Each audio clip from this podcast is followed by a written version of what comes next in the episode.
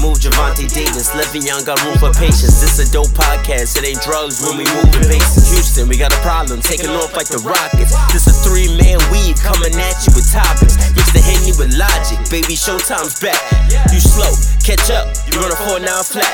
It's imperative, transitioning from changing the narrative. You can catch this wave from the Marlins to the Mariners doing things you can't believe. It's the three man weave. Come at you with topics. No, you cannot stop it. Doing things you can't believe. It's the three man weave. We come at you with topics. No, you cannot stop it. You, what's going on, y'all? Let's get it. Episode 86.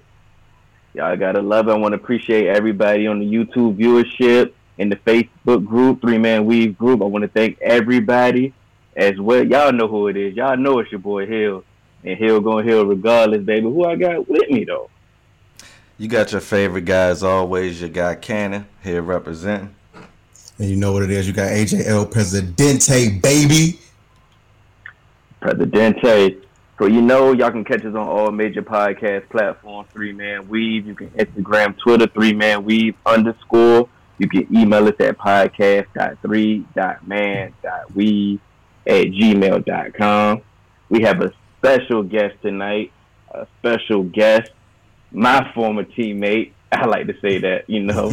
uh, you know, former Buffalo Bill draftee, former JMU Duke, former Steeler, you know, my guy, Arthur Moats, and I want to bring him in right now and bring him to the people. Just play y'all here. D Hill, what up, baby? What's going on? What's going on, Raw? Appreciate you. I appreciate you, man. No doubt, and I'm glad you let these people know that you used to ball too, man. I don't know what he tells y'all, but D Hill was the man at high school. he, he always stayed with a five jersey on, had some, you know what I mean? Like that was him all the time. okay. I try to stay humble. I try to stay humble. You know, you know. I'm, I'm glad you let the people know. You know and look, if any doubt, I don't know if you'll feel dang, but I'm gonna make sure they know. you know, if there's any doubt, if there's any doubt. Because look, I, I, got some questions. Because I mean, you know, he got the little man complex. I don't know if he had that in high school, but you know, he he bring all the energy. So I know he brought the energy, but I want to know was he like that? Fight you, but would he hit you? All right. See, I'm glad because I didn't want to. Oh, see, you got you got lucky. We got we already have some technical difficulties. We got we got we got Moats with with the with the the real grin on right now. Mm-hmm. Yeah, yeah. But that's what's up, Hill. Though I, I will I will go out on a limb and say Hill really does not he he never really bragged. He said he played high school football. Um, he never said he was an all star, but he never said he was trash. But that's what's up yeah. for Arthur to come out here and say that you was the man like that. I respect it. And you know, us personally knowing Hill, I know like like we say, a lot of stuff in sports is all about that want to. And as long as you want to, you can make a little bit of noise. I mean, you mm-hmm. may you may not, you know, be all state, but you're gonna be all something. Yeah. and, and Hill definitely has the want to. I will say that. That's one thing he always had. Have you ever played any anything with Hill? Uh, Hill well, Hill from zero to a thousand. He don't have nothing in between. Easily.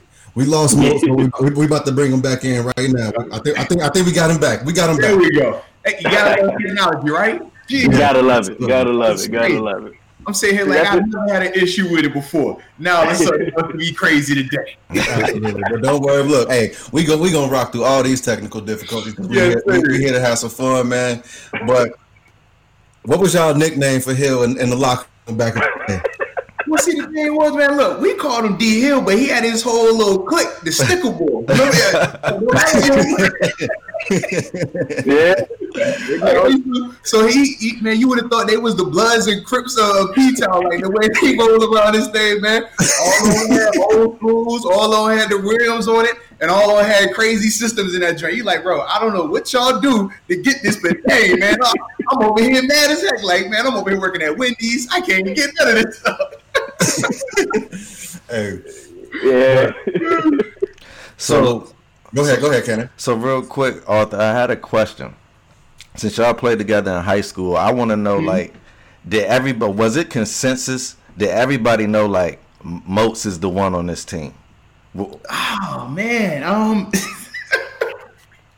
I personally didn't. Know, I, I personally never felt like that. Um, for me, I mean, D Hill to tell you, man, we played with a dude, Deshaun Edwards. So Mhm. like Deshaun was the man, you know what I mean? Like first thousand yard rusher forever. I mean, he had like that toughness. Obviously, he's from the Bob, so like he had everything kind of like that to go with that mystique. So for me, I never viewed myself as the the best dude when I'm playing with him, and I'm like, man, this dude's in the paper, like Mhm. know who he is. But I will say, my senior year, man, I did have you know the success I had started getting more notoriety, and I felt like that was the first time for me in high school where I really felt like, all right, my sports really, you know, got that recognition and stuff like that. I mean, I think about you, you know, the all Tidewater. Uh, they used to do it in the Virginia Pilot, have the all time Yeah. water top 25 or like that coming into that following year. And I remember being number 25 on that list, and some of the names up there, you're like, man, when you hearing Percy Harvin and Kam Chancellor, Chris Yeah. Bell at the time, man, won't nobody worry about me. I feel you. But when when did you when did it kind of hit you like, hey man, I got a chance to play on Sundays?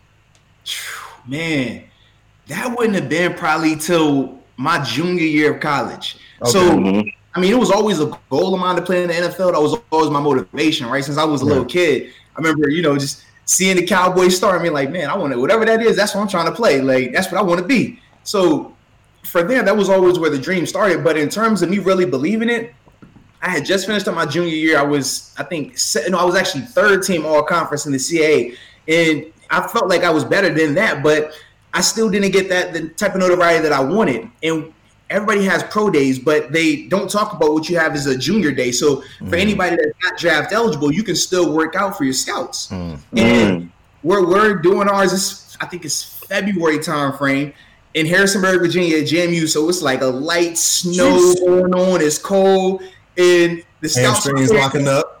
you know what I'm saying? And the thing is, since we're a smaller school, it's not like I can tell the scouts, "Hey, look, the weather ain't nice today. They come out here next time. I'll run for you." right. Mhm. Yeah. I go out there and, and I and I handle my business in the snow, and I ended up running. I think at the time it was like a four five three, Mm. and the, and the dudes were like, "Dang, like you ran that and you weighed this, and it was in the snow. Like this is nuts."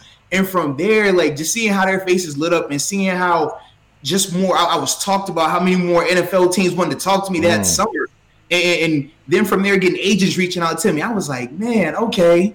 Like it really started to click. I'm like, for, to get to the NFL, it has to start like this. You have to have multiple teams interested in you. You have to have agents wanting to represent you, Mhm. and that kind of would let me know that all right, if I keep doing this like how I'm going, man, this, this could really work out. hmm So We got a actually question.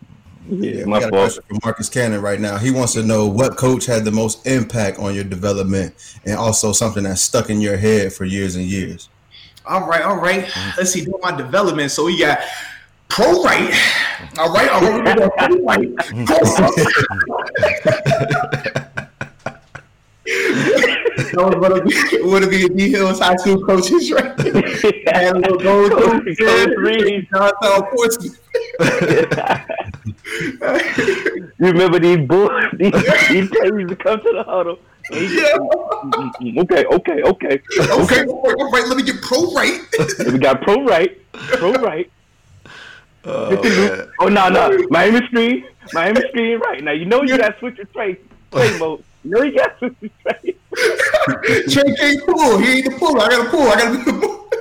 And that was one of the funniest things, bro. Like Oh, Moats had to know his play, his assignment, and Trey play. He had to tell Trey who to block every play. And now look, Trey would do the job. Trey would do the job. He just ain't know who to. He ain't know what to do. And so after every play, Moats had to tell him, "Hey, listen, this who you block." He's like, "All right, cool. There we go. There we go." But it's a specific play. Pro right, Miami screen right. They had to switch every time. Mhm. They, they couldn't get out there to block for me on the screen. But for me, man, when I think of my uh, during my development years, man, I actually had a couple guys that really um that really impacted me. Number one was uh, out to Dub. so honestly, man, my high school coach uh, for football, um, Coach Winkler, you know, and it wasn't necessarily about the X's and O's, but it was more so about helping me to get that exposure in terms of the summer passing leagues. Like at the time, man, my parents, we weren't going to be able to just pick up and drive where we needed to go, but he was always going to be there to make sure, okay, we'll get you there. Going up to Penn State for some of their football camps. My folks weren't driving to Pennsylvania, man. That, I mean, it just wasn't happening. Right. But we'd hop in this, you know, Ford F one fifty and drive on up the joint, man. It was things like that that really had an impact on me. And then also, man, my wrestling coach, bro, uh, mm-hmm. Coach Gwaltney, he was all about like that, just grittiness, toughness. But he was also mentally getting me prepared for some of the adversity that you would face just when you go to the next level, whether it's high school or the NFL. You, I mean, every time we, you know, uh, excel or get to a new level, you go through a growing phase. You go through that that phase of, man, all right, am I good enough for this? Can I do this? I mean, you start to doubt yourself sometimes. And for me, I link back on some of the um some of the things that he would just tell me, man, just little things that he would say to me when I was training for states as a wrestler. You know, being the only guy that had made it at the time, man, we, we spent a lot of hours just in the gym, me and him one on one, and you just constantly hear how he's telling you, pushing you. Man, I don't care if you're tired right now. Mm-hmm. Think about what the other guy's doing. Think about what he's doing. He's out working right. right now. And just always burning that in my head. So when the, the the opportunities came at the next level, I would fall back on that because that was my foundation. Mm. Right. So I got a, I actually got a question for that. So like you said, you you know wrestling played a big part in, mm-hmm. in, in, your football career. Now you see a lot of athletes from the time they were kids. They've literally just specialized in one sport. And what do you? How do you think that has changed the type of athletes that we have now? Because when we were growing up, we played everything year round, but now it's mm-hmm. more so if, if you if you play football, you are in football camps mm-hmm, year yeah. round. If you play basketball, you hooping year round. If you in baseball, mm-hmm. you playing baseball year round. And I think now it it it has diminished some of like like a lot of the toughness, a lot of just like the mm-hmm. just, just the, the the instincts that people have to just kind of just like to go out and do it. Now it's more so like it's so much by the book, it's so technical yeah. and so fundamental. How do you think that has changed up sports in, in a sense, with people just kind of being, you know, ten thousand hours to just one sport? Yeah, I think it's hurt the game honestly, and I think that goes for any of the major league sports. When you talk about a player, I mean, just for me, for example, I started playing football at four, but I didn't just play football. I played every sport you could think of, and then even in high school. I was playing five sports. Like I wanted to make sure that I'm playing something, sometimes doubling up sports in the same mm-hmm. season. Yeah. But I felt like it made me more versatile. Yeah. My critical thinking, my ability in various situations to lean on footwork from basketball, to lean on hand-to-hand combat from wrestling, to lean on being able to read a player's body language and instincts from soccer, to think back about, you know, just running form when it comes to track. All of those things mm-hmm. helped me be a better football player. But it also kept me from being burnt out. Yeah, I think Mm-hmm. If you start playing this mm. at you know five years old, right? Say you're a late starter, you don't start till you're seven or eight, and that's the only sport you play. Definitely. You train for that year round. Dude. Me, even as uh, playing in the NFL for nine years, the biggest reason why I retired was because I got burnt out from it. Mm-hmm, when you're just playing the same sport and you obsess over it every mm-hmm. single day around the clock. I mean, even I'm going on vacations and I'm not even thinking about what we're going to eat. I'm thinking, how can I get these two workouts in in this film session? Yeah. Like you can't do that at such an early age and think you're going to sustain it to make it to the NFL. I mean, I, I think that it just makes you so one dimensional and you really mm. hinder what you're truly capable of, man. Let, mm. So let me ask you this. Um, because what we do here is we try to change the narrative. So you you mentioned your wrestling coach and how he prepared you mentally and had you mentally tough and mentally sharp. Now, as an African American male, coming out of the 757 area. Um, how were you able to, during high school, college, able to dodge all the pitfalls and traps that the 757 has for an African American male? Yeah, man, that's that's a great question, man. You enjoying the sticker boys with him? I didn't get the invite, man. I didn't get the invite. I had to look up to you guys. we say we did you a favor. you know what I mean? Him was like, "That's my dog." You know what? I mean? we did you. We. We used to look up to the boys, man. Like they, they was they was the ones. You like, dang, man. I wish I had a throwback like that. My joint of knockoff, man. like, yo, crazy. But man, um, the biggest thing, man, it was a group effort. I can't even sit here and lie that like it was just me by myself. It was a group effort, and it was a ton of luck, also, man. Like, let's be real about it. Anybody from that area, especially as an African American male, you know you get into some situations, and a lot of times we'll sit here and we just see how okay if this went this way mm-hmm. we would be this person right here who's either locked up or dead Absolutely. but because we got this break right here now we're sitting here on this call and we're all like man well you know it worked out but we all from that area have gone through that so that's the luck part of it but then for me man i was blessed i had great structure around me in terms of uh, both of my parents being together mm-hmm. i had my uncle who was really pivotal in terms of just keeping me active in sports man and yeah, that was the biggest thing, man. Those three people, and just like I said, the the luckiness of the situation and just figuring out, especially as I got older down there, I was when I would find stuff to get in trouble with. Mm-hmm. So it's important that so like my junior and senior year, it was important that all right, we're gonna make sure we're playing a sport each year or each season. So we play. I end up playing those five sports, but then at the same time, it's like okay, I'm gonna get a job too. So when I'm done with practice, I gotta force myself to do homework in this two hour window, and then I gotta go. So I would work the night shift at Wendy's mm. from you know eight nine thirty till one o'clock, two o'clock in the morning. But what it did, it kept me structured. It made it where my, my day was so regimented. I didn't have a lot of free time to just go out and do teenage stuff or go out and do 17, 18 year old stuff. And it, that really protected me a lot, man. Yeah. And so kind of speaking speaking of the pitfalls, are you familiar with what happened uh, to the LSU receiver Koy Moore? No, I'm not. Uh, mm. So what happened was uh, he was with the uh, Alabama player actually, and they got pulled over mm. uh, a police officer, and he made he made a statement and said that uh, the police officers they pull guns on him, you know, asking him where's the drugs, where's the gun. They actually made him unzip his pants and everything and say, you know, where's the guns and the drugs. Um, and he came out, made a statement, everything, and said, you know, this was, you know, it kind of just making an account of what happened, saying he had to literally say, I'm an LSU football player for them to like let him go.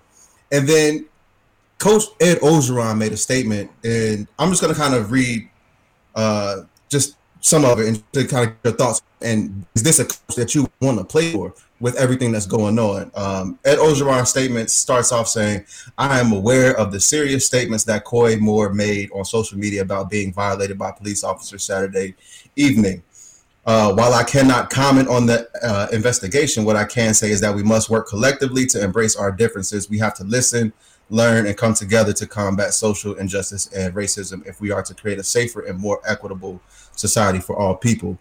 Um, do you think that statement after he's is enough kind of going through what we uh, have been experiencing over the last uh, you know I'll, I'll say the last couple of months but basically for us our entire lifetime Basically, do you say right. do you say do you think saying i'm aware of the serious statements is kind of just enough backing of your player to say you know this is our you know when they when they recruit right, you, they say this is the family do you think that's enough i personally don't i think that response two years ago is acceptable, right? Because 2 mm-hmm. years ago, the climate for non-minorities speaking up on you know social injustice issues it wasn't as acceptable people didn't want to hear that whereas now in 2020 that climate has shifted mm-hmm. i mean right. we've seen everyone you name it man we saw nba and WNBA two of the biggest basketball leagues in the world shut down mm-hmm. because of it we're to right. that stage now where you don't have to sugarcoat.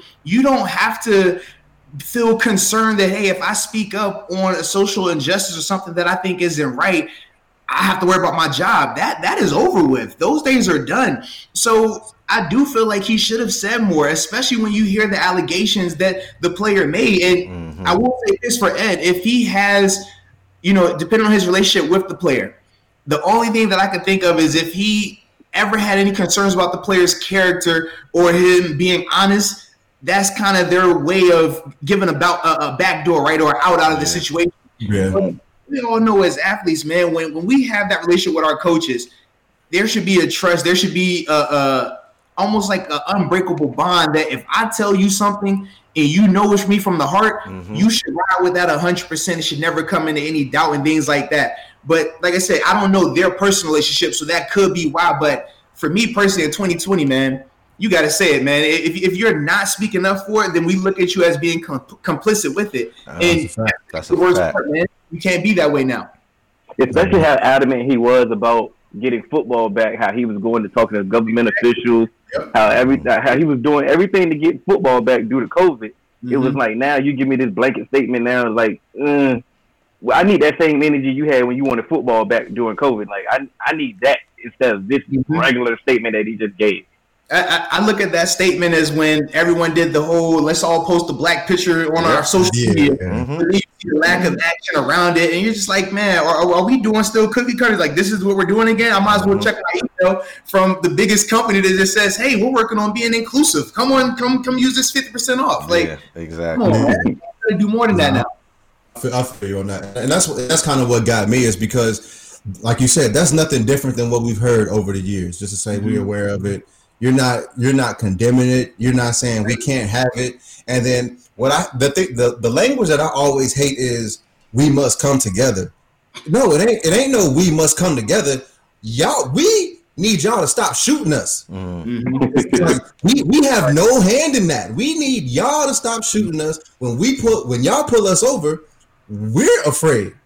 But we can't we, we can't do anything and say I feared for my life. We are the ones that are truly in fear. We don't have the gun, but you can shoot us and say that you were in fear for your life. And that's the and that's the thing that like I I just don't understand how we are constantly in this fight, but we have to be a part of it when we not like you know like we're we're trying we're trying to get people but now you want all of us to come together nah come to us Right. Yeah. it's unreal, man. It's unreal. It, I mean, I'm just glad that at least it's to the point now where we're able to have these conversations. right And, Yeah, and absolutely. like that's the first step. But man, what I tell people all the time is this is is no different than a four by one on in track, man. Yeah. You've had the first leg of this thing. All right, we on the second leg, but then we got to hit this corner and get that third leg. But the race still isn't over yet, man. We Yeah. still got a lot of ground to make up. But Absolutely. you gotta stay motivated. You gotta stay in it. It's frustrating as heck. I mean, you look at all, all four of us right here, man. We've all had our personal stories and our, our, our situations where we know 100%. that this is out, just outlandish, right? We shouldn't have even had to deal with nothing like Mhm. this. But people didn't want to hear that back then. Now it's to the point where we can start talking about that, Yeah. sharing it more, and ultimately, man, trying to create change that we might see, but more so for our kids, man, and their kids. Like that's how I'm viewing this thing right now, man. 100% 100% I mean, it's, Now, it's, now you, oh my fault. Go ahead, Ken. I was just gonna say it's it's just crazy how those incidents, right? You talk about being a black male coming from a seven five seven, and just like those encounters with the police. Um, I can remember being in D.C. being pulled over in 2001 by black police officers who, you know, took purposely took my coat off in the winter, made me stand on Bladensburg Road, freezing cold, and leave my hands with no gloves on that metal car, like, and and just out there shivering, and they and they didn't care at all. Then they put me on the ground, so it's just like all of these things, right? And then you get into an encounter with the police, and they have the audacity to say what AJ said that they fear for their life. Like, no, I am I am the one that's afraid. Like, and then you can you can You shoot me Right. and and be justified because you were afraid when in reality you know that you're in full control of the situation. I am the one that's afraid and it's just sad that like you said it took for it took for basically YouTube and social media and the Yeah. invention of the camera phone for it to just be so repetitive in our faces for us to say something but it like AJ said, we've been dealing with this forever. Our, all of our parents. I've, I've never even met your parents. I guarantee they said they told you you you have to be careful, Arthur, because you are guilty by association. And so it's like Yeah. Just the way that we had to grow up and the way that we still have to carry ourselves now. Even you as an ex NFL player, when you get pulled over, it's, it's still dude, to this day, it's so ingrained in my brain, not only from my parents, but even when I got to the NFL, man, I'll never forget my rookie year in Buffalo, and I'm sitting, we having our, uh, our introduction meetings, and the team head of security comes up and he's giving us this talk, and he's like, also, guys, if ever you get pulled over, which you probably will, I mean, you're young, you're, you're African American, y'all got nice cars. This is what you have to do. Roll down all your windows. I don't. I know you're in Buffalo. Mm-hmm. I'm like, bro, it's freezing in Buffalo. He says, roll down all your windows. Make sure you put both of your hands outside the car so you can see car and park music off. Turn on. I'm like, bro, I've never seen y'all ever tell a white guy that. I've never seen even my my white teammates. Mm-hmm. They had yeah. never heard it talk like that before. And I'm like, bro, he ain't have to tell me this. I've been heard this from my phone. you know what I mean? Like, yeah. Crazy as it sounds, we that became normal to normal. us though. That's normal. normal. And, and, that's that's an issue, you know. And I'm just glad, like I said, in 2020, we're able to say that, hey, this isn't okay. And now that we have the ear of everyone else, now we can really continue to push that forward, man. Because once you make this progress like we've made, there is no going back. Yeah. No, no, no. Yeah. What, what, was acceptable a year ago or two years ago, that's no longer acceptable. So now we got to be active in this thing, man. Mm-hmm. Oh, that's, that's oh once again, everybody, uh, AJ put in the link in the stream in the comments so we can see who's commenting. Uh, we we got we got to see your face. We want to put a name to the face so we can see who's commenting on here.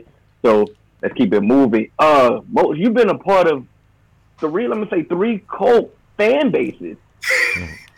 be quiet, because people, I don't think a lot of people are familiar that JMU is a, is like a no, tight knit yeah, group. No, that's crazy. crazy. JMU games be lit. And also, like I said, being a Buffalo Bill, and like I said, of course, being a Steelers, mm-hmm. those fan bases right in the day, like talk about those fan bases right there. Yeah, man, I was very fortunate, man, to be able to play for three very rabid fan bases, man. Honestly, it really helped me to get to this platform that I have today from a, a media broadcasting standpoint. For me, man, playing at JMU was such a crazy experience because I mean, you know, D Hill, when we were at Churchland, it wasn't the same. I mean, unless we were playing yeah. or a big, you know, rival was homecoming, like we didn't have big turnouts for football games. So I get to JMU and you're playing in front of sold out crowds, you're on ESPN two and things like that. And you start to realize, like, oh man, so this is what it feels like to, to really have like fans. And you just see just going out on the town, man, going to restaurants, people want to take care of your dinner. And then obviously at the NFL level, it gets even crazier. I mean, to the point where mm. it doesn't matter where you're at, mm-hmm. even if they don't recognize your face, as soon as you say your name, they're like, "Oh, I know you, I love you, I remember mm. this and this and this," and they run down everything. You're like, "Man, it's just it's, it's humbling," mm. because I mean, I always think back to man, I'm from Portsmouth, Virginia, where I was born. I was like, "Bro, you ain't worried about me." Like, but but to hear it, man, it really humbles me because I'm like, dang, the fact that me being, you know, a, a professional athlete and doing things in the community has been able to change the narrative on me, uh, African American, mm-hmm. from the 757, where that isn't supposed to happen. But for that to be the case, man, it's, it's a blessing. But that's why I never take it for granted. And I'm very humble about it because I know how easily it could be different. I know when people approach me and they don't know who I am, mm-hmm. how their response to me is versus once they realize, oh, that's that's the NFL guy how everything changes from a perspective standpoint. So that's why for me, man, I'm, I'm always just humbled by it, man. I always show them love, man, between JMU Nation, Bills Mafia, and Steelers Nation, man. Like they they all welcome me and love me. And even when I moved on from their teams, you know, mm-hmm. leaving JMU to the NFL, leaving Buffalo after four years to come to Pittsburgh, and then obviously leaving Pittsburgh and retiring it was all love for me during there, during my time there, and then even post career, being able to come back to each of those spots mm-hmm. whenever I and still receive that same warm reception, man. It's awesome feeling. But you know, I know, you know we, why? we got a Buffalo fan. We got a Buffalo fan. He still miss you. he, he, told us today. He like, oh man, I, I miss my guy. but but it's the it's the character though, because there's there's a lot of guys who've played for rabbit fan bases, and people don't miss those guys. And so mm-hmm. that's that's an attribute to who you are as a person, and and that support system that you had growing up. You know, all of those people who invested in you. You know, you could tell them thank you because you're you're a product not just not just a football player, but as a black man standing for something in America. And I appreciate you for that, bro. Nah, man, I appreciate you as well, man. And that's another thing that always drove me when I, especially when I got to the NFL, because I would always think about growing up. We could look outside to our right and to our left, and you will see hundreds of examples of what not to be, right? Mhm. How not to operate, whether it's as a husband, as a father, as a brother, as a friend. You see ton of examples of the wrong thing, but you got to go out and, and look crazy to find the example of somebody that's doing it the right way. So I always wanted to make sure that once my once people had eyes on me and I got to this platform, that I would be that example. As tough as it is, and as sometimes I mean, I ain't gonna lie, it sucked. I mean, Mhm. you hear about people going out and doing this and this and that, and I'm like, I want to, but that's not my brand. Or I, I want Yeah. to, but that's I can't really. That's not the look that I'm going for for what I'm trying to promote. And I'm like I said, it would suck, but when you are able to see the impact and see it come full circle, I mean, I tell people all the time now. I had the opportunity, man. When I, I would throw my football camps at Churchland, right? Mhm. And we had a, a kid that used to go there, and he went there two years. It was a blast, all good, right? He's probably 13, 14, so I don't even remember him enough at the moment. You fast forward, what, 10 years, well, not even 10 years, excuse me, seven years later, I'm speaking at my, uh, at, at the CA where I played gym, where I played uh, football at, right? Mhm. It's their big, like, conference, welcoming, kickoff to the year, right? All of their all conference guys, all Americans there. The kid comes up to me, he starts talking. He's like, hey, man, I bet you don't remember me, huh? And I'm like, nah. And he got that look, you know, that look where he Yeah. knows you don't really know him. You're like, Like, like, Ace, nah, you don't know me, man. I'm like, yeah, yeah. I'm like, so, so where I know you from again? He's like, man, used to throw these free football camps. He said, man, I couldn't even pay to go to these camps, but because yours was free, I could go there. And he said, man, I would see you out there, and it made me think that I could do it. Mm. And from there, man, that made him motivated enough to go to college, to stay on the right path, even have a shot at the NFL. I mean, like, it was just such an awesome experience to see it come full circle like that. Because you never, a a lot of times, you don't get the, you don't get to see the end result. Yeah. You don't get to see a seed you might have planted Mhm. What does it become, right? But for me to have that opportunity right there, man, it, it really touched me because I'm Yeah. like, dang, like it, it, it made me remember that the work you're putting in isn't in vain. You Mhm. being Right. a good example is not going unnoticed. It is impacting people, even if you know they don't have to come out here and tell you. Just know that impact is there. So Now it's time to pick your brain. It's time to pick your football brain. Oh, here we go. Here we go. we've been technical. We've been You getting all voice. that. It's been good. You It's been time to, yeah, it's time. Now Go to I need, I need, I need to know the importance of scheme Mm. because you was uh, improperly used your first uh, couple of years or first initially in Buffalo. Mhm. But they, they when they finally found you, they finally put you in your rightful position, Yeah. and you started to blossom. Now, explain to me the importance of being used properly in a scheme. Yeah, man. When it comes to you know using people properly in a scheme, I tell people it's no different. Say you have a toolbox, right? You got that Phillips head screwdriver, you got that flathead screwdriver.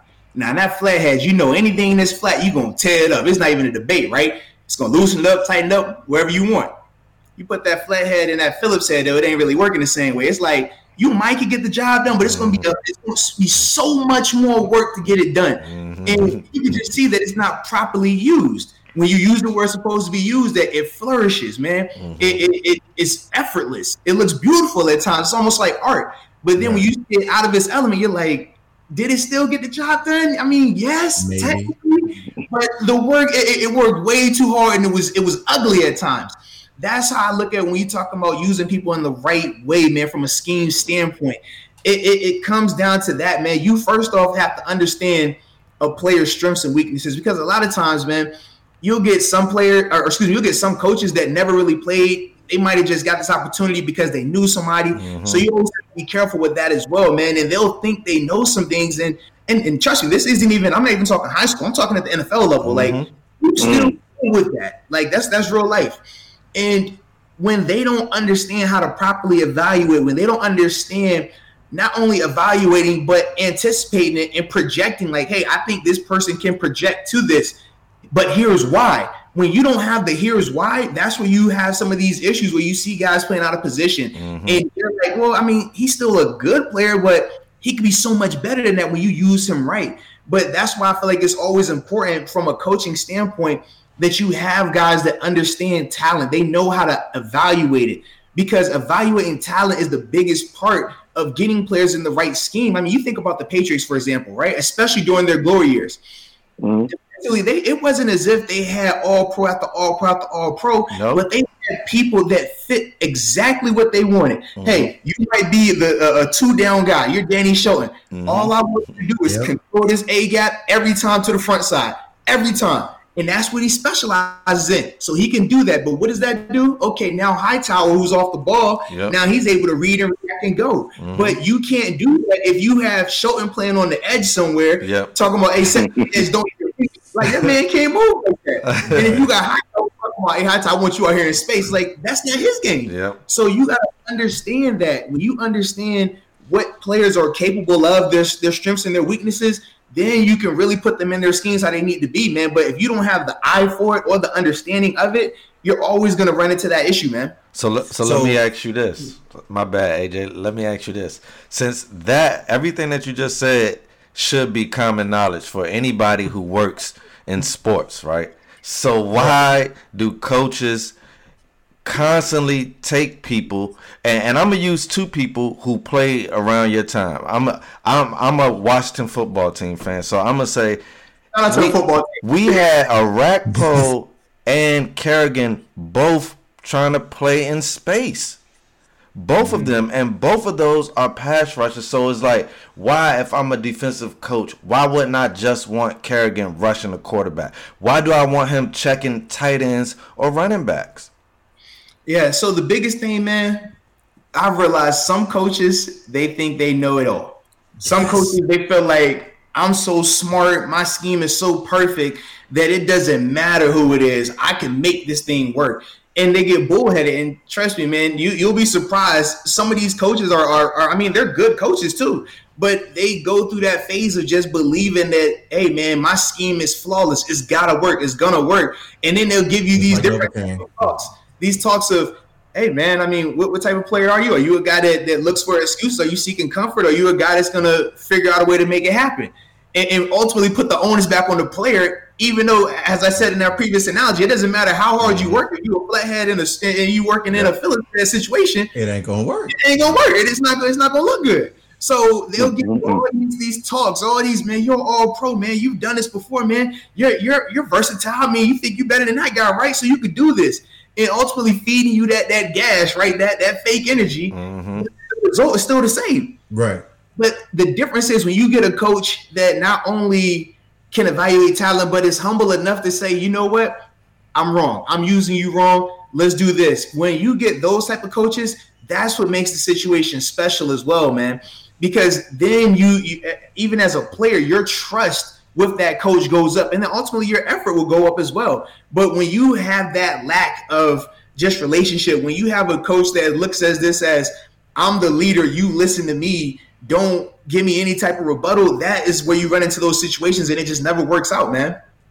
So Cannon kind of asked the question, but with different players. What I want to know is when you like what what what are your thoughts when you hear a team like the Arizona Cardinals and they draft Isaiah Simmons and say he's our middle linebacker when what we've seen from him in college, what he did at the combine, and say you're a middle linebacker and I'm saying you're going to be this versatile piece we can use in our scheme. What are your thoughts when you hear something like that? To me, I look at them as trying to go with the safest bet, but sometimes when you go safe, you block a person from really living up to their full potential. If I know you can be, you know, a, a 10 level player, but I'm going to cap you at six just to make sure that you don't have anything negative go on, I'm not helping you, I'm hurting you. Mm, mm. And, and, and, with Simmons, it's like they understand that they're going to be growing pains. Any any rookie, you go through growing pains. It happens. Some are larger than other, but you still go through that it was almost as if they never wanted him to experience the growing pains. But we saw even with them trying to play him exclusively at inside linebacker. Yeah. Had growing pains. Yeah. so, so the thing is, I'm always a believer that if a guy's gonna make a mistake anyways, let me put him in the best position so he can really live up to his full potential instead of me just trying to play it safe. Mm-hmm. He's gonna mess up anyways. Like it- it's just one is going to be a lot more productive, and then one in terms of risk reward. Yeah. If I'm ten dollars at worst, anyways, let me bet a hundred. You know what I mean? Let me get my money's worth. Get like that's money. Come on, thing, man. But some coaches, they they are they take the conservative approach, and it's just like just people in life. You you everybody knows those people who they rather play it close to the chest, not really take a chance, right? They rather stay at that job where they hate it, but it pays the bills. Mhm. You know, whereas you get the other guy who's like, man, I know I'm capable of starting this company and and taking off with it, but right now it looks kind of crazy. I could fail, but I believe it's going to work, and if it works, I'm gonna hit this home run. And you see that guy take that chance, and then they're the ones that everybody's looking to, like, man, how, how did you do that? Just tell me more. Man, sometimes you got to take a chance, and if you're gonna fail, man, at least fail going out hard, man. Yeah. I don't want to have a conservative failure. Like, it's not fun. Like, you gotta swing for the fences. Right, you know, like if I'm gonna go down, let me go down in the blaze of glory. Like, man, he went, he went out on top. Like he, he took his best. Like I don't want one of those. Oh well, you know, it wasn't that bad. It, it was pretty safe. It was cool. You know, it did real nicely. Like no, the result was still the same. I still struck out. Yeah. So we'll come back to some of these uh, technical uh, football questions because I got I got a whole list. Oh yeah, So But what we, but what we got it we, before we go too far before we too far we the people they want to know how did it feel first to sack Brett Favre and also because it had to be two separate feelings because you didn't know initially when you hit him that you were going to stop this consecutive streak.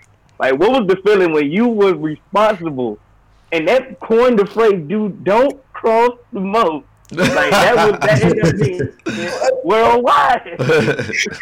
Because we were saying, "Oh, don't cross the moat." We know, oh, don't cross the moat. Don't cross the moat. but when you stop the streak, oh, for real, anybody It- can it- hit it. it's Don't real. cross the moat. Explain that feeling. Explain that feeling for me. bro. First off, man, that was insane, man. But um, I just take you back to when it all started for me, man. Playing Minnesota is my rookie year, and we're for me, I was still going through that starstruck phase, right? As a rookie, I'm seeing the players I used to play with on Madden, the players' jerseys that I used to wear, guys that I would worship. And for me, man, I was a big Brett Favre fan because I remember seeing him beat the Patriots to win the Super Bowl. Like I, I remember all that, and I was like, dang, man, I'm getting a chance to really play Brett Favre. I was mad because earlier in the year I played in Green Bay, and obviously he wasn't there. And I'm like, I mean, it's Aaron Rodgers, but at the time in 2010, Aaron Rodgers yeah. Rodgers. Yeah. it's a different vibe.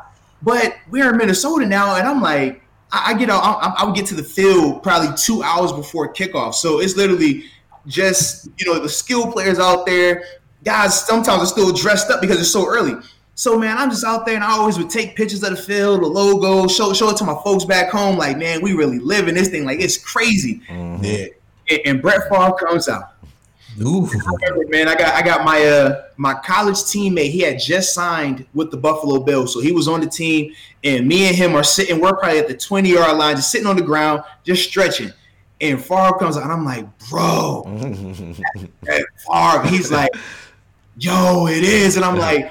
Oh, look at how he runs! Look at how he throws! He's like, "Yo, you crazy! Did he have a Wrangler? Did he have a Wrangler?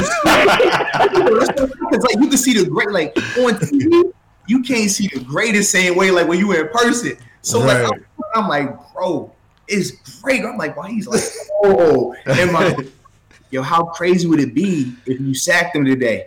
And I said, man, that's nuts. And I laughed it off because I'm Right. and it's Brett Favre. Like, bro, I ain't worried about that. And then obviously Adrian Peters, Adrian Peterson comes. I'm like, Mhm. oh, that's a Oh. shame. I'm worried about him Yeah. Favre right now, you know? So totally forget about it. Warm ups is done. Game starts. First two plays go by. I come in because at the time I wasn't starting. So it's my first play in the game, third play of the game overall. And the ball snaps. I'm on the right side. I'm going through my rush. And literally everything is happening like how we said it would be on film. Mm-hmm. Everything is happening like how I envisioned it. That was the crazy part in terms of I would say, man, okay, we watch film. We know Brett Favre likes to roll out to his right. He'll roll all the way to the to the numbers, but then he'll stop and drift back. He mm-hmm. has a bad habit of drifting back. And mm-hmm. if you keep rushing on the backside, you should be able to get after him, and he will never see you. So that's what we just kept drilling all week, kept drilling all week. I'm laying in the hotel. That's all I'm thinking about when I close my eyes. Coming off the backside, he's not going to see me. I'm going to get this hit. Mm-hmm. So the play starts. I'm coming off the backside. All right, now I ran around. I think it was Bryant McKinnie at the time was the tackle. I'm running around. And Brett Favre, now he's rolled out all the way to the right. And just like how we said, he's starting to do what he starts to creep back inside. And I'm like, oh, it's really happening. So now I'm increasing speed. And I'm like, okay, he doesn't see me. You know, and, and we all as players have thought about that Like, perfect oh, like, did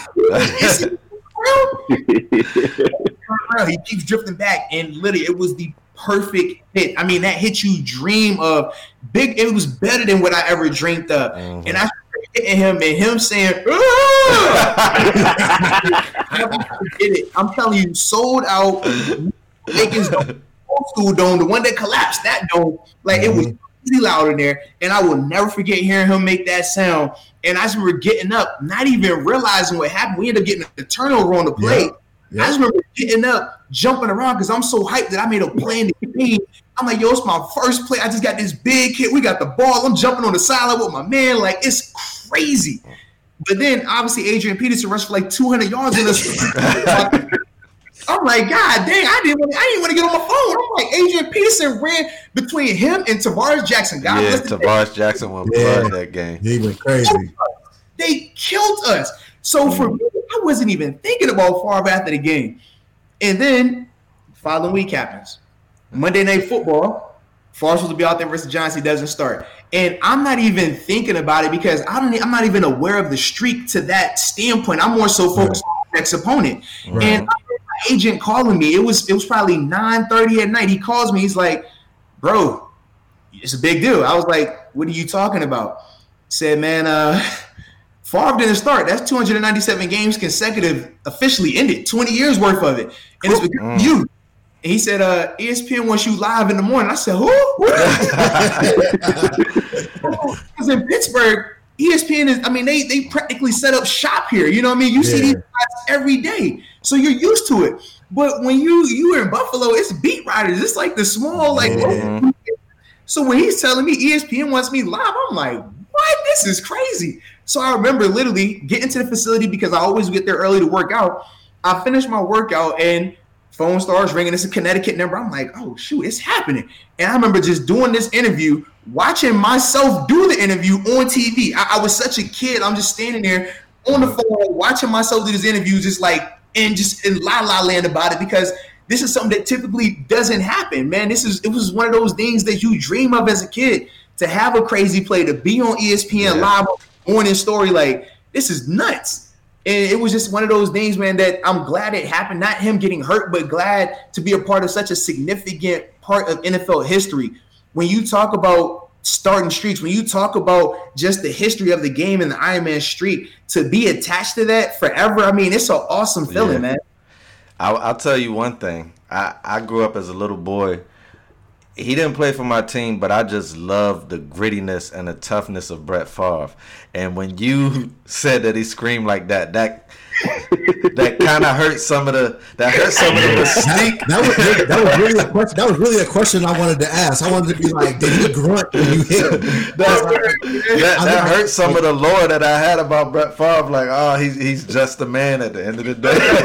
Man, I, wa- I watched the I watched the hit today. I watched the hit today. I'm like, that shit hurt. we we should have queued it up and played it for, so everybody could have seen it. I, Now, now I you never- said something. Oh, my fault. Go ahead. I was gonna say I never even thought of it like that because I'm with you. I thought you know Brett Favre was Superman. Like he, I didn't see that man get carried off the field. He mm-hmm. come back nothing like torn knee, torn ankle. out there. So like I never even thought of like, dude, you realize you the one who hit him and, and he didn't get back up. Like, Yeah. I'm like yeah, that's it's nuts, man. It's nuts. Now you said something doing that. Like you said the importance of your film work that you put in. Yeah, And I remember last week on your pod that you said you hate prime time games because you like to watch the you like to watch the film at least two to three times before you even discuss it. So explain to me the importance of film work because I, me personally, I try to watch some of the all twenty two, Mhm. but when you when you really don't know what you're looking for yeah. or what you're looking at, it's it's kind of like more Yeah. cold because like Yeah. everybody's open to me. I'm like, oh, he should have threw it there. But if you don't understand why that he didn't throw it, it's like explain the importance of film work. to me. Yeah, man. For me, and funny thing is, I never even watched film to that level until I got to the NFL. So even at JMU, because I was a D lineman, my film study was totally different than you know everyone else's. Mine was more so I'm just watching this one guy. I'm not even right. thinking what the rest of the call is. I'm just looking at how can I beat this tackle for a sack. I never worried about the run game. I said I'm strong enough that yeah, if you run the ball, let me. I'm gonna make a tackle. I'm, I'm set, set the edge. But that was how I studied film, and it literally took me getting embarrassed doing a pre-draft visit for me to really start to like study film. And, mm. and my visit, it was with the New England Patriots. They came down to JMU. I had worked out for the guys, and the workout went great in terms of on the field stuff. And they wanted to see me in the classroom because their scheme they it, it's predicated on yeah. guys and I remember the guy asking me, all right, draw cover one. And I'm like, all right, one safety. Cool. Say, draw cover two. All right, two safeties. Cool, I got this. All right. Said, draw cover three. I said, oh, hold on now. Hold on. Mm. back on mad. And I'm like, all right, I remember it was a bubble here. he, he, said something about a curl flat. And I'm like, I don't know what that is. so for me, it, it took me being in that meeting to really start to figure out okay how do i learn this? How do like what what can i do to educate myself even more so and start seeing bigger picture? Mm-hmm. and i get to buffalo and they want me to play middle linebacker a spot that i had never played in my life. But it made me have to learn it even more.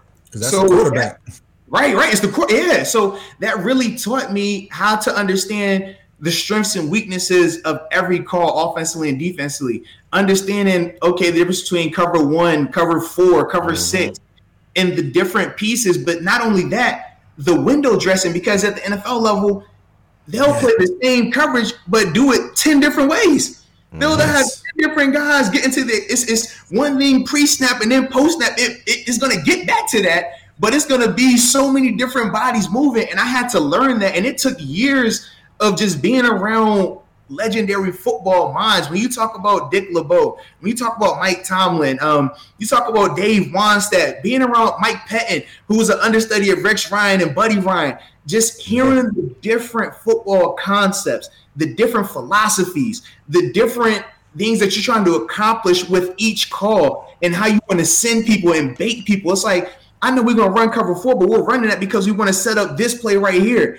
Hearing those things is really what, what taught me how to understand just football on that level. And then as the middle linebacker on defense, I had to also know, okay, well, if these are our calls and these are the strengths, well, how could I beat this? So then that way, because right. I mean, let's be real, I wasn't the biggest, the strongest, and the mm-hmm. fastest player. So I had to make sure that I had elite level smartness to right. put myself in positions that, all right, if I'm matched up in space with Percy Harvin, I need to know how the heck I'm gonna defend this. You know what I mean? Like, hell yeah. I got a safety over here. I got a safety over the top. I got a corner to the flat. I don't be heavy inside, and anything mm-hmm. he I don't bite on that move. If he gets me on the outbreaking route, I got help out there. Mm-hmm. And from there, that's what helped me to start to learn offenses and see, okay, this is what they're trying to do with this run scheme right here. This is what they're trying to do with this zone scheme versus a gap scheme. This is what they're trying to do with these bunch routes. So when they, you know, have a guy condensed in his split, just trying to burst out. And from there, that really helped me catch my understanding and really evolve so that way I could be more like a coach on the field because I was like, man, I, I don't have that first round talent where I'm just 6'4, 260, run 4 3. I wish, but right. so so that like what you said kind of brings me to my next question. Um, knowing that it's really nothing new under the sun when it comes to play calling in the NFL. Yeah. How important is it for window dressing your offense and that pre-snap motion to kind of take that defense to make them second guess something? How important is that for offense success, and how does that change your mindset as a defensive player, especially as a middle linebacker?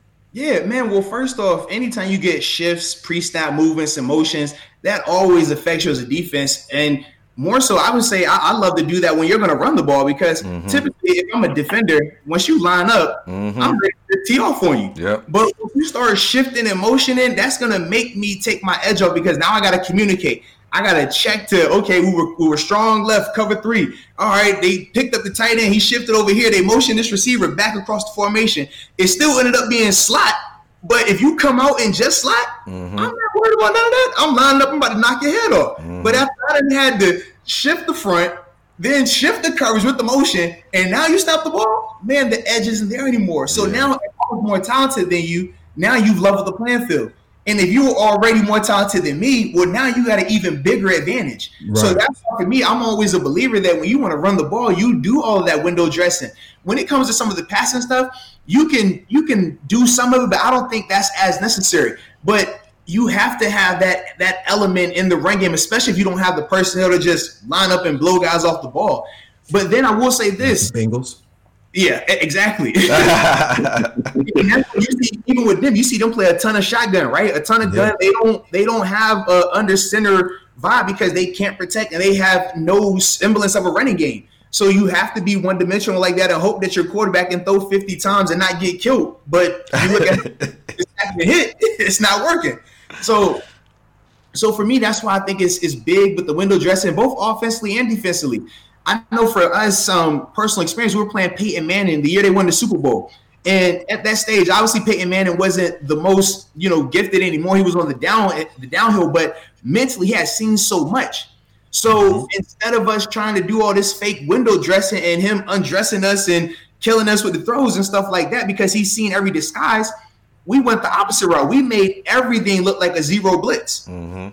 Now, hmm. if it looks like a zero blitz, you don't know what we're going to morph into. Now, it made it a lot tougher on us, but that was the way we did it, and we had a ton of success. Whereas some guys, man, you can't do that. Some guys, you got to say, all right, if this a younger quarterback and he doesn't, declare. oh man, we sending everything. We coming right, we going left, we rocking this way, we gonna roll back that way. The corner coming in, and ultimately you're gonna overwhelm them mentally. So it's different things that you have to do to attack each player.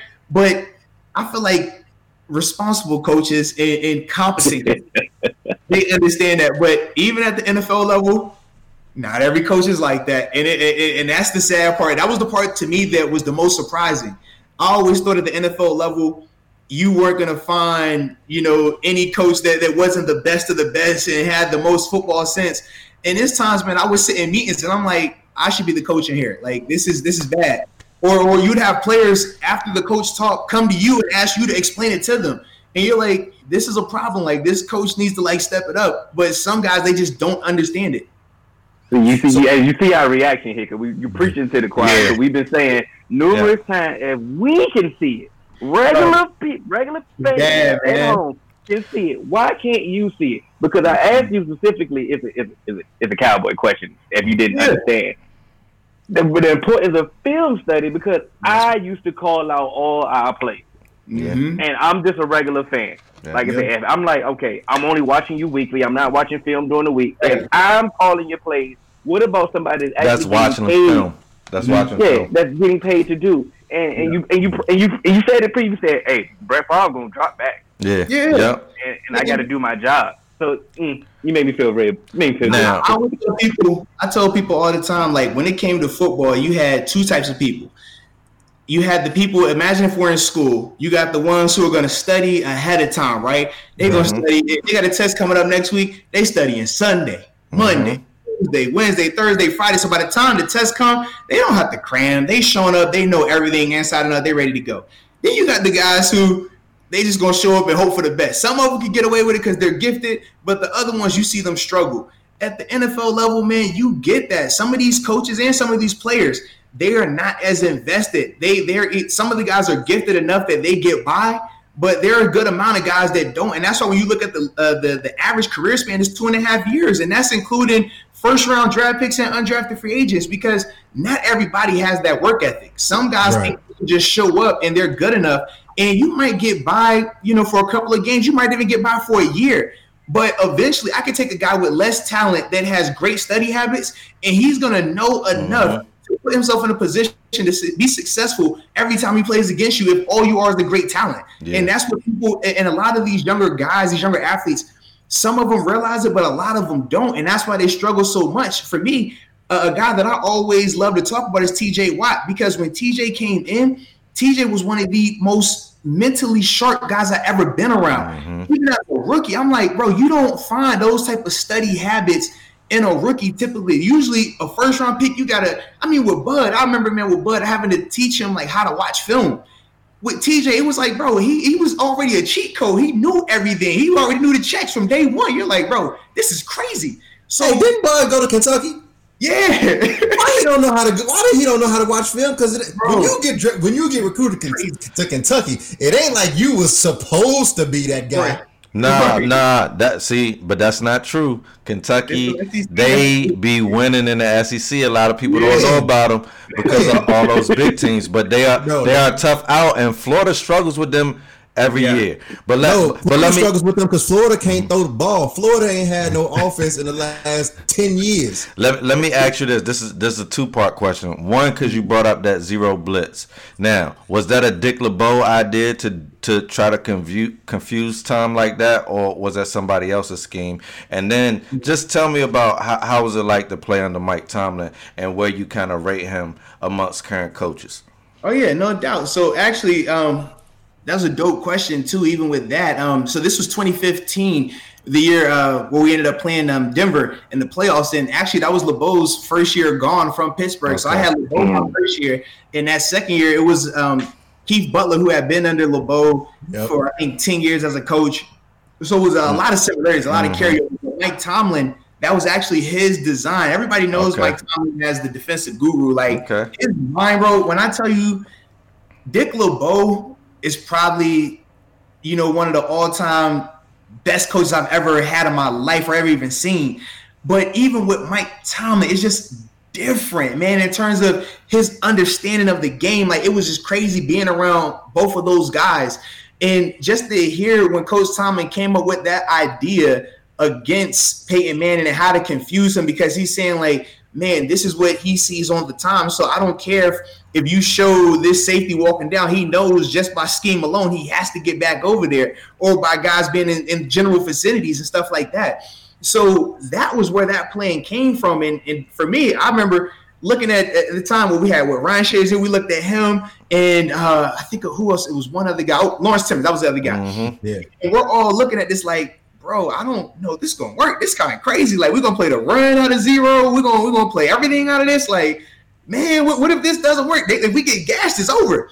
But then you start seeing the plan unfold and you start seeing it work, and you're like, oh, this is nuts. Mm-hmm. And, and it legit worked. I mean, it should have worked. We were literally a, a you know a, a, a missed time fumble away from you know the game being over. So that was the crazy part. But in terms of just how we rank, how I rank Coach Tomlin, man, I, I feel like he's definitely an all-time great. Mhm. Um, I look at him as a top five all-time coach, man. Between the success that he's had, hardware wise, the success that he's had year in and year out. Was it 14 seasons now where he hasn't had a losing season? I mean, Yeah. it's unheard of. Yeah. And the fact that he's been doing it as an African American when you know he didn't have Yeah. the opportunities allotted to mm-hmm. him.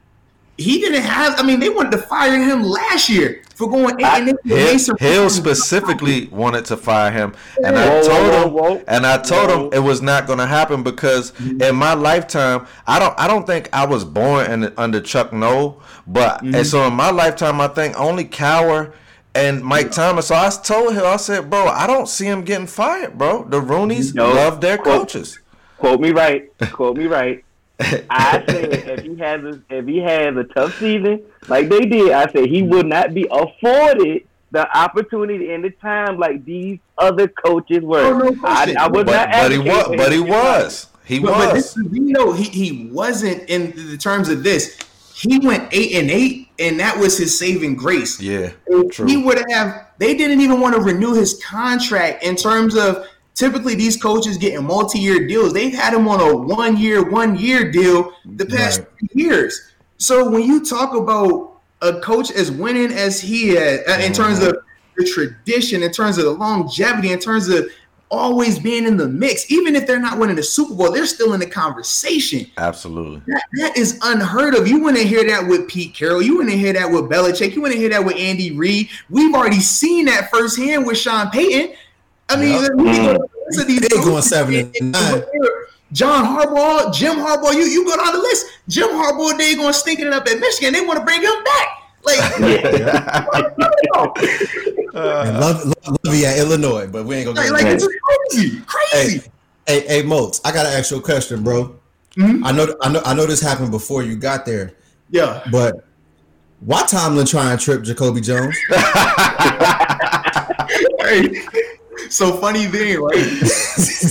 My first year in Pittsburgh, Jacoby, that was the year that had just happened, and we ended up signing Jacoby also. I remember. I remember. I remember, man, we were sitting here. It was a Wednesday morning. Jacoby had just got here. We had just signed him. And we start the meeting off. Film guys, they want to be funny, so they put on the clip. So Coach T hits the joint, don't even realize it, and it started playing him on the field. We jump off the way. We like, yo, go absolutely best. And Coach T, he's just sitting here like, look, man, I'm just trying to do what I gotta do to win. he said that was the most expensive. He said that was the most expensive thing I've done to get a victory in my life. Now I respect it even more now. Yep. Yeah, Yeah. so he was like, man, I, he's like, that's the most expensive thing I've ever done, but man, I'm trying to do whatever it takes. And we was just all just dying laughing. Jacob, it's his first day, so it was a great icebreaker as well. But man, I will never forget that moment, man. Just sitting here like, bro, like you really was on the field. Like this is crazy. Yeah, yeah, nah. I got it. So uh, another If thing. you don't know, wanna- if you don't know, Mo, AJ is a Bengals fan. He's been itching. okay, okay. He's been he's, he's been itching. I've been I've been texting him on the side like, "Co- hold on, don't don't go Joe, yet, Let's go. don't go yet. So he, he ready to pounce. He ready to pounce. So uh, so I actually, I actually want to know how most feel about that. So go ahead, AJ. Yeah, yeah, no. So like, like I'm, I'm gonna start off with just a couple questions. I'm, I'm, I'm, I'm gonna start off tame. I don't know if you ever, you know, seen certain speeches. You know, they say, you know, you start off, you start off, and then you go, you gonna escalate. So I'm gonna, start, I'm gonna start off. I'm gonna start off real slow. So being a Bengals fan, I don't consider the Bengals Steelers as a rivalry. Mhm. Y'all kick our ass every time. no, yeah, yeah. But I truly hate Steelers fans and the Steeler fan base because, for one, it's a dirty organization. I know, I, I like, it, it- you, you, and, and that's why I asked you the question because, yeah, Steelers is a dirty ass organization. If it comes from Kimo von Oelhoffen, Mike Tomlin, and Jacoby Jones, I don't even need to go on. I don't need to go on anymore. But I'm tried to warn you. But when like like right now, the Bengals page they calling it Steelers Week, and they posted T.J. Houshmandzadeh the last time we beat the Steelers, he was dusting his shoes off with the with a terrible towel. Do the Steelers do the Steelers say, "Oh, it's Bengals Week"? Because I remember Mike Tomlin making a, a statement saying this is a rivalry, and we're gonna approach it as such, and we're gonna be prepared. And then Marvin Lewis, punk ass, came out and said, "Oh no, this is a normal week. We're just gonna approach it like a normal week." And y'all came out and kicked our ass. So what what when y'all play the Bengals, what do y'all say about the Bengals? Is it Bengals week or is it like, hey yo, they finna fold. We gonna crush them. Let's embarrass them. All right, so to give you context, um, we always from 2014. I mean, obviously, the history between us and the Ravens that was always rivalry number That's a one. rivalry. Yeah, that's a, that's a rivalry. Like, we looked at that like Cowboys, Washington. We looked Mm-hmm. at that like Packers and Bears. Like, Mhm. so you always that it because of the history around it, not only currently but just throughout the league. Like, it's one of those like pillar rivalries. You think Ohio State, Michigan, like it's it, it has that type of significance. So we always knew that when it came to Cleveland or Cincinnati or even New England and Dallas, it was going to be a drop off in terms of how we viewed it.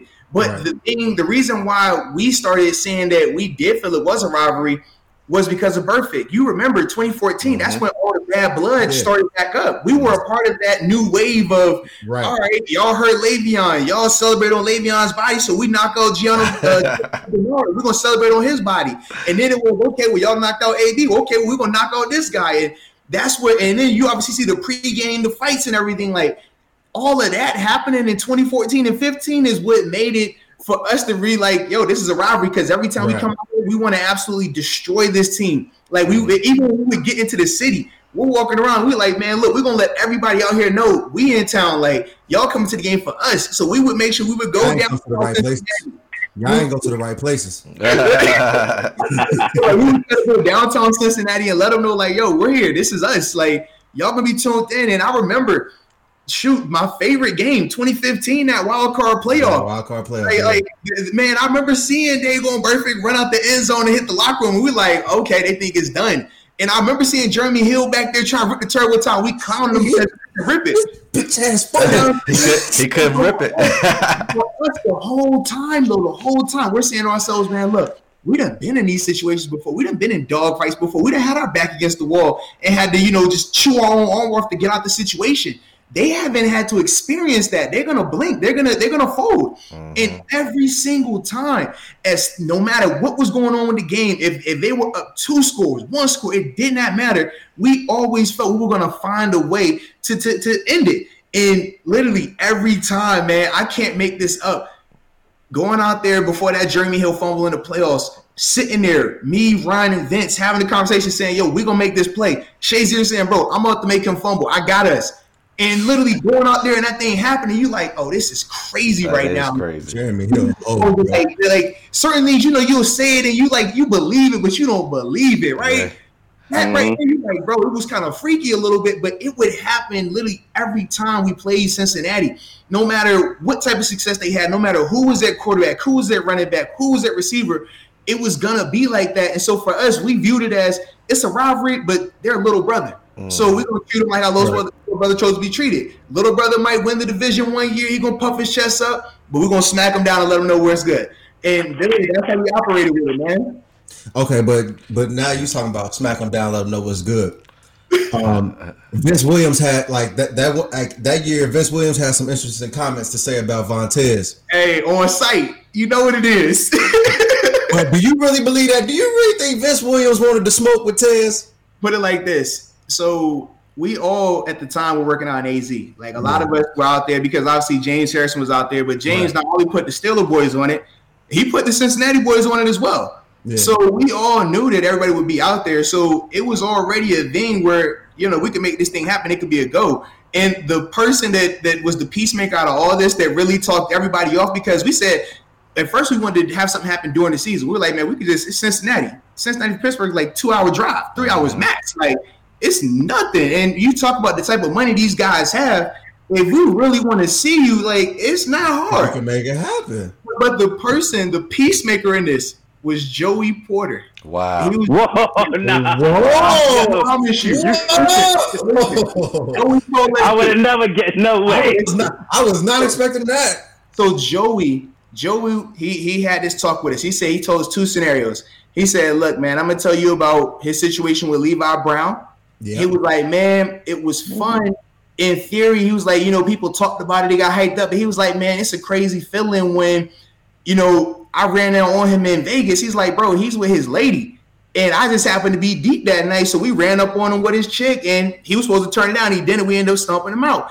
Then he said, "Man, imagine if it's flipped. Now I'm with my lady. I got to be on guard." Then he's mm-hmm. like, "It's time where he said I'm in a nightclub with with just two of my guys, and he come in. and I'm trying to figure like how the heck we finna get out of here." So he was like, it, it, "You just and you never knew." How far a person would go, and then he talked about how he used to be with Brandon Marshall, right? How they had their beef going on Yeah. Mhm. Yeah, I remember that. situation ended and, and a guy got shot. He's like, bro, he said, man, you gotta realize like it's all fun and games when you keep it on social. It's all fun and games when you're doing it in the context of a game. But when you cross that line and you make it that real life beef, just know mm. it's not just affecting you. Whoever you around got to be ready at all points because it's going to be on site from here on. He said, mm-hmm. man, I can see me by the day and I don't know what the energy is, so I got to assume we rumbling again. Yeah. And he was like, man, just know, like, if you cross that line, that's what you got to deal with. And literally, that's what kind of like talked everyone off the ledge. And he was really just like passionate about it. And you're like, dang, like if Peezy saying this, then man, you know what, we gotta, you know, so we gotta fall back here. I always But, like Joey Porter, man, man. we, we were ready because Okay. because Mhm. for us, we were ready to go, man. Because like just every time some like they would hurt one of our guys, we felt like it cost us the season. Like 2014, they heard Same. Le'Veon. Think about 2014, y'all hurt Le'Veon in the last 2005. Let's start, let's start at 2005. Well, I, I would say I'm, I'm speaking from my time frame. All right, Okay. Okay. I'm talking about the history of the thing. Yeah. I'm talking about the history of it. from my time frame, y'all heard Le'Veon 2014 last game of the year throwing a pet rally on a body, right? And then we end up not having a running back. We have to sign Ben Tate off the street to start mm. on a Saturday, and we get smashed. Then the following year, all right, y'all hurt L Bell again at our spot. Ver, Ver, uh, Vontaze Burfict flexing, doing all that. Don't Don't act like that. Come on now. Hold on, wait. But what I- I'm talking about the out, well, like I'm saying, I'm talking about the history. I'm talking about where it started. Because when when Vontaze got here, he knew what happened. He knew about when Hines, he, he knew about when Hines Ward cracked back on Keith Rivers. So this is my thing though.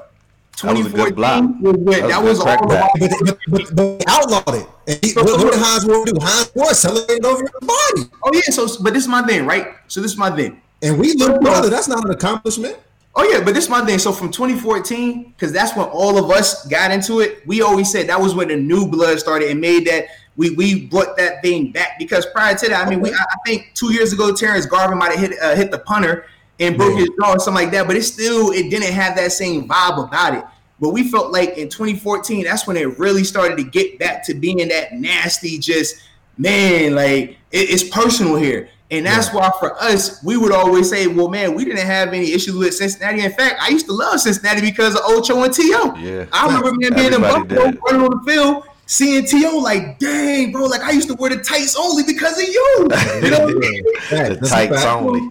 So for, Yeah. for us, we would just talk about how every year it always seemed like y'all were responsible for derailing our season. You know what I mean? Like But- you knock out so- AD in the in the divisional round or in, in the wild card round, so then we don't have him for the rest of the joint. So it would always just like, man, it was something related with y'all, and y'all always was talking smack. I mean, y'all talk about offense, y'all fans talk crazy. Come No, on, hell, no. Listen, let, me, let me tell no, no, no, no, a no, fan- most, most, most, most, most, most, most, most, fan no, no. Let me talk. at me at y'all stadium. Most, most, most. Whole beer, most, Whole beer. Mo, I've literally like I've literally been on like the Cincinnati Bengals, you know, Twitter page and stuff like that back in like 2011, saying you know like Steelers week, saying let's go, and Steelers fans jumping on the page.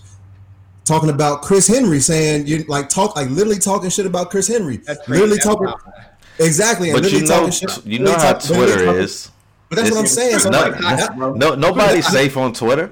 But that's what. But that's why. But that's to me. It's like. But damn. Like I would like literally like to to see Steelers fans talk about how Carson got hurt and always put that Mhm. picture up, or when Chris Henry passed away and how how they always do that. But like I've seen like s- like personally.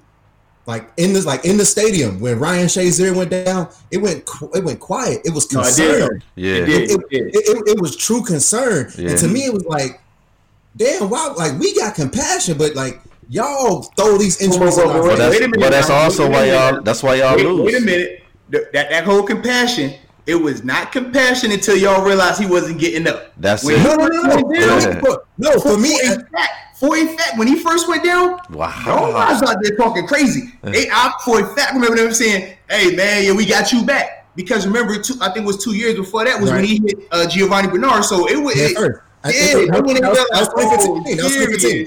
Then it changed. But for us, we was already in that mentality like, oh, now we trying to kill everybody in here. Like, it don't matter no more. You know what I mean? No, that's a fact. That's a fact. And so, once again, that's one of the reasons why I don't consider this a rivalry. I just literally consider this. It's like two motherfuckers who just really want to fight, but being Yeah, like yeah. they be in the same room, but everybody be like, "Yo, chill."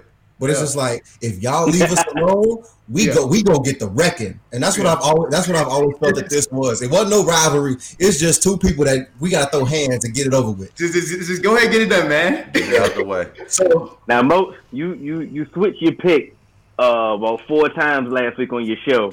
yeah, Uh, your score prediction. And I wanted to. I mean, I know you had to keep your under for you know. you the gotta, Jazz you gotta Kings, keep the over under. You gotta Hey, keep the over under. You know, and and and um, Deep was he's keeping on you on your toes too. Yeah, on your man. toes. So I want to know: Are you really sticking? See, here's a safe place. Here's a safe place.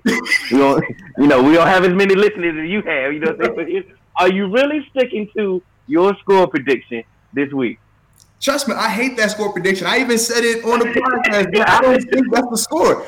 I think it's a lot closer than that, man. Like what people don't realize is Cincinnati is way better than their record says. Yeah. Their record, I mean, it looks on paper better, but if you watch them on tape, They're close they games. Joe Burrow, Yeah. bro. He's If, the if real I'm deal. Cincinnati, man, my next year, all I'm drafting is offensive linemen to protect that man. He has the receivers. When Joe makes got the receivers. back, bro, they cannot protect him. That's the biggest issue. Yep. Defensively, I understand you traded away Dunlap because he doesn't really fit their scheme anymore. He was more of a 4 3 guy. They're running that 3 4 out there. It's different for him. That's not his yeah. game. But when you shift your defense, you know you're a year or two away. I love some of the young picks they have though with uh, with Davis and with uh, I think it's Logan Wilson, Logan Wilson yeah. Wyoming. I love those guys. I think they're going to be very productive, but it takes a little bit of time for the younger linebackers to catch up, which is understandable. You got Josh Bynes, dude. I, Josh, my guy too, man. We was out in AZ together. Obviously, he was in that Baltimore rivalry as well. Yeah, yeah. But you, you know, he, he's your stopgap. He's the guy that's going to help usher in that younger guy in terms of having a, a cerebral linebacker. He is that. Cincinnati, man, if the, the reason why I don't think they'll be able to beat the Steelers is just because of the protection. Right. With, the, with the Steelers, they struggle with teams that can protect. The Cowboys, even though their O line was banged up last week, they did a great job of protecting. And that's why in Pittsburgh, we were bashing the D line because it's like, man, it's no reason why Garrett Gilbert should have had that much time. Mm-hmm. When you have that much time with those receivers, you can you can carve up a defense. Yes, we saw it. Garrett yep. were doing that. Yeah. Joe Burrow, if Joe Burrow can be protected, he would he would light the league up. But the problem is, man, he's been sacked 28 times. I think he's been hit. I think 60 something times. He's he's third in the league in terms of he's third in the league in terms of just overall being hit. It's crazy right now, man.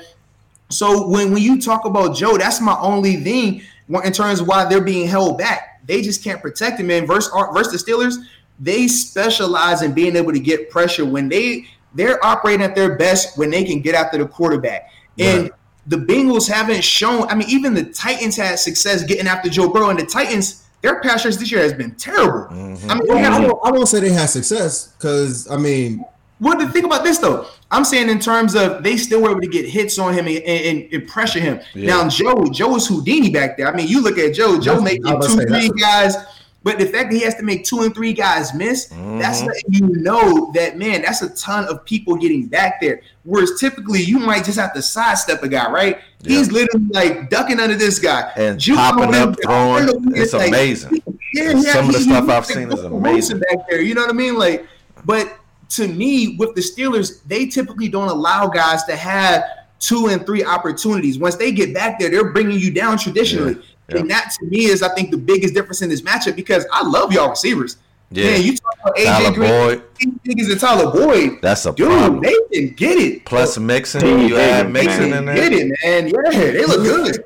Let me, tell, let me tell you this, Mo. I don't, I don't think we can. I, I don't think we can win, but I think with Tyler Boyd working so close over the mm-hmm. middle, I think we gonna we gonna make it really really hard because I think absolutely as, as you watch the se- the season progress, Joe Burrow actually got hit a lot in the beginning of the season. Yeah. Mm-hmm. As the season progressed, he's getting hit less and less. And then yeah. when Joe Mixon, and then when Joe Mixon get, went out, and then you yeah. had Gio Bernard in the backfield. G- I don't care what nobody say. Gio Bernard is probably one of the better uh, pass blocking backs in the yeah. league.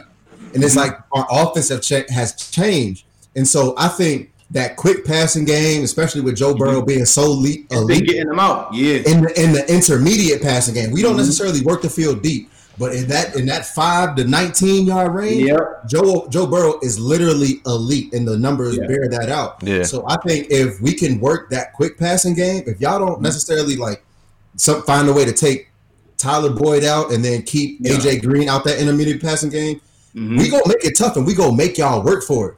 I Absolutely. think the, I think where the Steelers are gonna have success is of course on offense because yeah, um, Sean Sims and Darius Phillips are going to be out. So basically, you're going against Will Will Jack and Mackensie Alexander, our slot yeah. corner. So whoever's on that, whoever y'all put on that other side, if you got him in fantasy, he gonna eat. They've been cooking, like, they've been cooking anyway, bro. Exactly. Re- re- regardless. So so look, Moats. I I I, I, want to I ask this to everybody, and especially people who've played the game. Defensive players. Three, four, or four, three. Let's just get to it, man. Oh man. Oh. All right, am I talking about playing? If you were a coach, if you were a coach today, and you were going to pick your scheme, and you hadn't picked your personnel yet, but you you had your choice of personnel, what would you run? Oh. I hate this question because I love both, I, but for different reasons. I love the four three because of the simplicity with it, but I need dogs in it. Mm-hmm. I love the three four because I can disguise so much pre snap and confuse you that even if my guys aren't as talented, I can trick you into doing something. So, mm. man, for me, I'll probably go three four. Not only because of the disguise element, but also from a special team standpoint, I'm going to have more linebackers on my roster than mm-hmm. a 4 3 team. 4 3 team is going to be heavy D tackles and yep. D end. Yep. Those guys aren't covering kicks and punts like I need. So I feel like that's going to be a disadvantage for that. True. But with my linebackers in that 3 4, I have a lot more flexibility and versatility. And me being able to have better athletes because typically your linebackers are your better athletes compared to your D linemen. I'm going to have that flexibility to have these guys interior rushing, coming off the edge, some of the different drops and things like that. So, so I would probably go three four for me. Now, to piggyback off that is with the fact that most teams are running more three wide receiver sets. Is it really a significant? Is it really significant to, to run a three four or four three? Is it really that? Honestly, I mean, to, to be real, in today's NFL, you you're in sub ball, you know, 60, 70 percent of the time. Mm-hmm. So you try to find guys that are versatile enough. Like that's why Isaiah Simmons. I mean, he's a guy that you you would love to have because he can play all three downs. He can stop the run, but even if they spread you out with three wide receivers, he can still be on the field and cover. Not Wait, your, that, that, that could be an issue. Yeah, so in terms of if you know three four four three is as important today, I don't think at the NFL level it is. I'm sure when you talk collegiately in high school and you and you don't have as many athletes on the field, then that becomes a lot more prevalent because you can't just out athlete guys. But at the NFL level, I mean, you have your pickings in terms of, you know, just talent on top of talent because it's all the best players from wherever they're from playing out there together. All right, I want to quote you on your last episode because of what you said. Last, it resonated with me so well because I get into debate so often about you know certain subjects. But this, I'm going to quote you. All right, all right. I'm never worried about yards per carry because we pointed out before a guy that is not even impactful could have a good yards per carry, but if you're talking about the game, you're not even thinking about that guy. Mm-hmm. Now you said that in reference of uh, Deep said that Joe Joe Mixon really hasn't had right. Yeah, he only averaging like two or three yards per carry. I'm like, right. bro, from personal experience playing against Joe Mixon, we thought Joe, even when we had L Bell, we thought Joe was gonna be way better than L Bell. Like Joe, between the size, the speed, athletic ability, we would have loved him in Pittsburgh because we felt like he fit what we wanted to do in terms of just being a physical but athletic group we, we thought that you know Jeremy Hill was the, the, the knockoff version of that, but then you uh-huh. saw Mixon, like, oh, this is legit. but when when you talk about yards per carry, I'm like, man, you can pull up average backs and they'll be averaging 4.55 yeah. yards. I'm like, yep. that ain't that type of running back. Man, yeah. I'm not I'm not losing sleep over this guy. And then you got this other guy who, well, his yards per carry is so low, man. He got to be having a down year. And it's like, all right, you watch him, and they put eight men in the box mm-hmm. because they're scared to death of this guy, mm-hmm. and he's only impacting the game in three, four levels right now. Like, give me that guy. But for some people, if they don't understand how to watch it, they don't understand the impact, then they have to just rely on the numbers. And that's why for me, I was always a big, you know, I have my issues with the analytics people because in Buffalo, that was one of the things they always do. Yeah. They would creep to me, man. You got to be 6'4", 260 to play that spot, and I'm like, bro, you at 6'4", 260, and I show you my productivity, mm. and you tell me which one is the better player here. So mm. for me, like I, I always had issues with analytics and numbers guys or stat guys because it's the difference between a spreadsheet and actually playing the game. And when you don't realize that, you're always going to be flawed in terms of how you argue and how you think this mm. is going to work. In that. Right. And well, I asked that question because I got a lot of people, you know, well, Zeke is washed up and Zeke is. I'm like, come on now, we're not gonna do this. We're not. And that's when when you said that, I'm like, oh my god, um, I everything yeah. everything about that just I just loved everything about that. Yeah. Well, I want to actually personally thank you for joining us, and oh man, it's been a pleasure. We yeah, you know what's going on, man. And anytime I hop on and talk with my, my 757 guys and then my, yeah. my wrestling boy, man. Like y'all already know. Y'all already you, you know next time in the comments too, man. This is awesome. next time, next time we do this again, I got. I want you to bring D. Because Okay. in the off season, in, in the off season, those top five lists, I gotta talk to my guy, man. Thank I you. gotta talk to my guy, man. bro. Sometimes he'll say some stuff, and I'm just like, how? Like, what, what, what are you thinking right now, man? Yeah, that's my. But he he he is entertaining. That he is funny, Yeah. and we, And- we, we got a comment. Yeah, that's plug- what I was gonna say. Oh, Plug- hey. yeah, man. So um, just go to YouTube, um, type in Arthur Moats on YouTube. It pops right up. It's called the Arthur Moats Experience with Deke for the podcast. It's available on any of your podcast platforms, whether it's iTunes, uh, Spotify, you name it, is there. So yeah, just the Arthur Moats Experience with Deke. And a lot of our supporters support your podcast. They say, Mhm. "Oh, like, oh, I Oh, watch man. this show. Yeah. Major show love, great. man. Major show is love. great." Appreciate that. And shoot, man, I'm loving what y'all doing over here too, man. Like this is dope, especially to see, like I said, man, three dudes from the crib doing something positive, man, having that impact because it's. Oh, excuse me, two dudes. I, yeah, okay. Do- are, are you PC or you just know? What do you, what do you go for? I I don't really know what you guys. Are. Virginia, I'm- Virginia, I'm- Virginia he's- made him. he's man. from the- Virginia Natty, had him. for real. I'm from I'm from Cincinnati, born and bred. You know what I mean? I don't care what nobody got to say. Like I said, when you said y'all would come to Cincinnati, you wasn't in the right spot. but like I said, hey, but look, nah, one- like one hundred percent respect, man. I, I want to thank, I wanna, I want to thank you personally for coming on, man. We Absolutely. appreciate it, and, and, and like he said, man, we got to do this again. It was, it was it was so much fun, um, and you know we can't wait to talk to you again, bro. No doubt. And I will say this about Cincinnati, man. I did have one of my funnest times ever there, man. I, I stumbled across what they call SantaCon, where literally, man, everybody is dressed in Santa costumes and it's like a bar crawl. Bro, Bar it's crazy crawl, man, yeah. in my life, man. I was mad. I was mad, but with COVID this year because I'm like, bro, I was really trying to pull up for Yeah, SantaCon. That, yeah. That's been like my thing. Like since I saw it, I'm like, yo, I'm gonna come back to Cincinnati. I'm, No. I'm getting that. Damn, I, I, I, literally, I was literally talking to D Hill because we played the like we play uh, Dallas in Cincinnati, and I'm like, Yeah. bro, come to Cincinnati with me. Like I'm gonna show you a good Bro. time. Like when when co- when COVID when COVID ends, that's what we Yeah, gonna man. do. We all we all gonna go back to Cincinnati. We gonna have some fun. Got, got the big do ice rink right. It's like right downtown. The big ice rink drink with the tree out yeah, there. right. Fountain It's a- Square. Fountain Yeah. Square. Yeah, it's, it's a dope little vibe, man. Like I ain't even gonna lie, it's it's a dope. We would hate on it because obviously, like, we, you know what I mean? Right. We would hate, but I'm like, man, it's alright over here, man. I ain't tripping. Hey, But man, like, man, like you. say, I mean, we definitely appreciate it. You know, you can catch us on all major podcast Mhm. platforms: Three Man Weave, Instagram, Twitter, Three Man Weave underscore Ultimos Show, the Ultimos Experience. You can just re- search Ultimos; it's gonna pop up. Come on, now, Mhm. we're not playing around. We're not playing those games. The but it, it's body. definitely, even though, even though it's a Steelers Foundation podcast.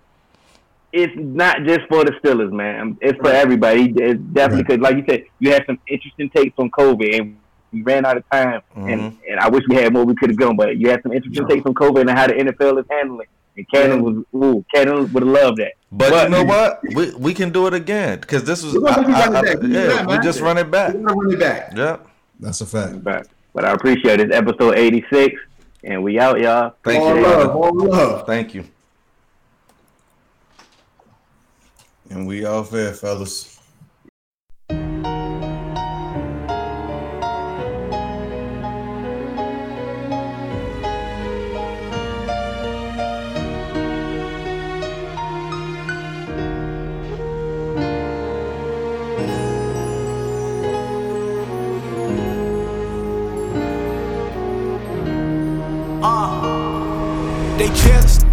Envious of me. I'm rich as fuck, I'm poppin', got it poppin' off a beat. I'm fucking on they bitches, they payin' out here for free. I'm styling with no stylist, they clean, I got OCD. You niggas soft when you follow, you niggas sheep. Hit a buff nigga with hollows and make them weak. Yeah, that red and blue shit cool, but I want that green. Ooh, that wire just hit, I feel relief. Woo.